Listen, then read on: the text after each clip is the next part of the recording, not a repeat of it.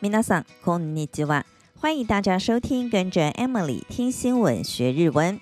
今天我们要来聊的话题跟酒有关，不知道大家有没有小酌的习惯？提到日本酒，我想一定会有人立刻联想到清酒。但我们今天要谈的是在日本北海道酿制的葡萄酒。或许有人会觉得好奇，世界知名的葡萄酒产区以欧洲为主， 包括了法国、意大利、西班牙，其次还有美国、阿根廷、澳洲、智利和南非等国家。日本根本不在十大之内。不过，最近几年，日本北海道产的葡萄酒逐渐受到世界青睐。来自法国勃艮第创业超过三百年的老字号酒庄，首度进军海外，选在北海道函馆拥有第一座位于国外的葡萄园。负责人史言要在北海道酿制出顶级葡萄酒。北海道的葡萄酒历史要追溯到五十八年前，第二次世界大战之后，位于石胜平原中央偏东的池田町，是个人口只有七千多人的小镇。当地是日本最早栽种葡萄、从事葡萄酒生产的地方。东京青山有一间创业于一九零四年的葡萄酒专卖店。老板五年前在朋友的介绍下喝了北海道的葡萄酒，让他惊为天人，于是开始贩售北海道的葡萄酒。尽管一开始北海道的葡萄酒知名度不高，但只要喝过的人肯定会再回购。如今北海道的葡萄酒只要一上架，立刻就被抢购一空。生产者表示，北海道的葡萄酒之所以品质得以提升，主要有两个关键。第一是改良葡萄品种，第二是改变葡萄的栽种方式。其实要在北海道生产葡萄酒不是那么简单的事情，因为酷寒的气候会对葡萄树造成很大的压力。为此，池田町进行了葡萄品种的改良，开发出耐寒的品种。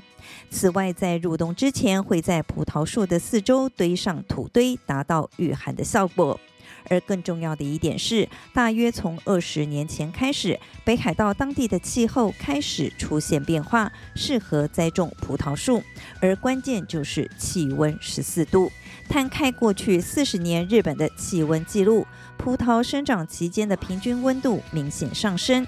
以池田町为例，在一九八零年时，平均温度只有十一点八度，但是到了二零一九年时，已经来到十四度。过去三十年增加了两度左右。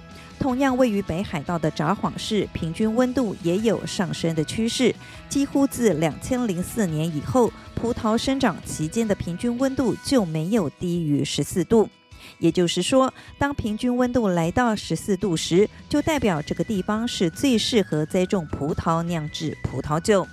被爱酒人士称为心目中女神的黑皮诺是七大葡萄品种之一。法国勃艮第酿制的黑皮诺葡萄酒可说是身价不凡。据说黑皮诺被公认为最难照料的葡萄品种，对于生长环境的要求较高，适合寒冷气候，最适合栽种的温度在十四到十六度之间。但受到地球暖化的影响，勃艮第的气温一年比一年高。一旦气温过高，会使得葡萄的糖度增加，酸味减少。如果按照过去的栽种方式，很难维持黑皮诺葡萄酒特有的风味以及滑顺的口感。于是，法国的老字号酒庄只好往外发展，寻找适合栽种黑皮诺品种的地方。最后决定在北海道的函馆。据说当初中国和纽西兰也在候补名单上，韩馆最后获得青睐的主因是冬天较少下雪。业者已经在前年开始进行黑皮诺的实验性栽种，并且已经在今年开始结果实，据说糖度和酸味都相当理想。目前函馆当地约有十五间的酿酒厂，一旦函馆的黑皮诺葡萄酒成功问世的话，肯定会大大提高函馆在葡萄酒生产的地位。等到疫情过去，各国再度打开国门，有机会到北海道去的话，不妨来杯当地酿制的葡萄酒。以上就是关于日本葡萄酒酿制的相关新闻。接下来我们来复习一下在这则新闻中出现的几个重要日文单字。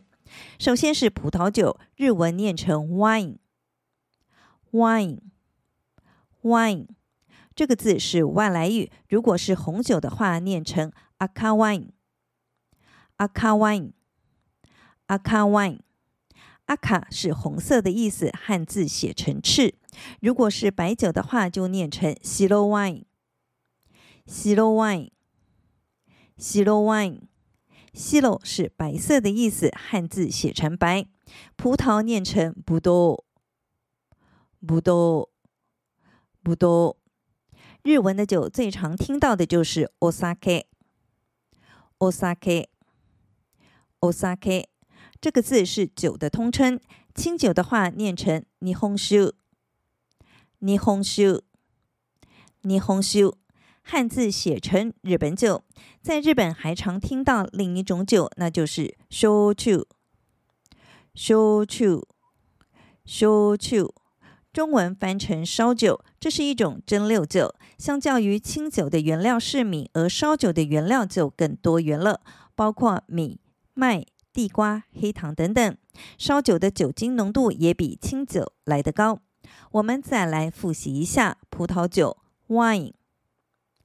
wine, wine，红酒赤ワイン，赤ワイン，赤ワイン，白酒白ワイン，白ワイン，白ワイン，葡萄ぶどう，ぶどう，ぶどう，酒お酒，お酒，お酒，清酒日本酒。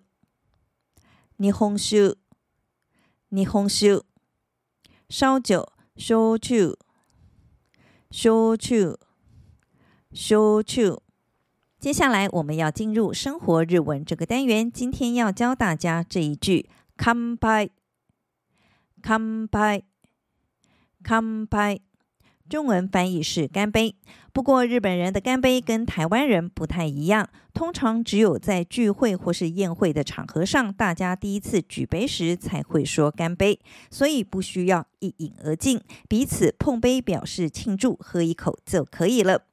在日本的社交文化当中，让客人的酒杯维持满杯的状态是一种礼貌。如果看到有人酒杯里的酒少了，就要主动帮对方盛酒。如果你是属于不胜酒力的人，你可以不喝酒杯里的酒，这样别人就知道你已经足够了，就不会再帮你盛酒。如果你看到对方酒杯里的酒减少了，想要为他盛酒，当你拿起酒瓶要为对方倒酒时，你可以说。もう一杯いかがですか？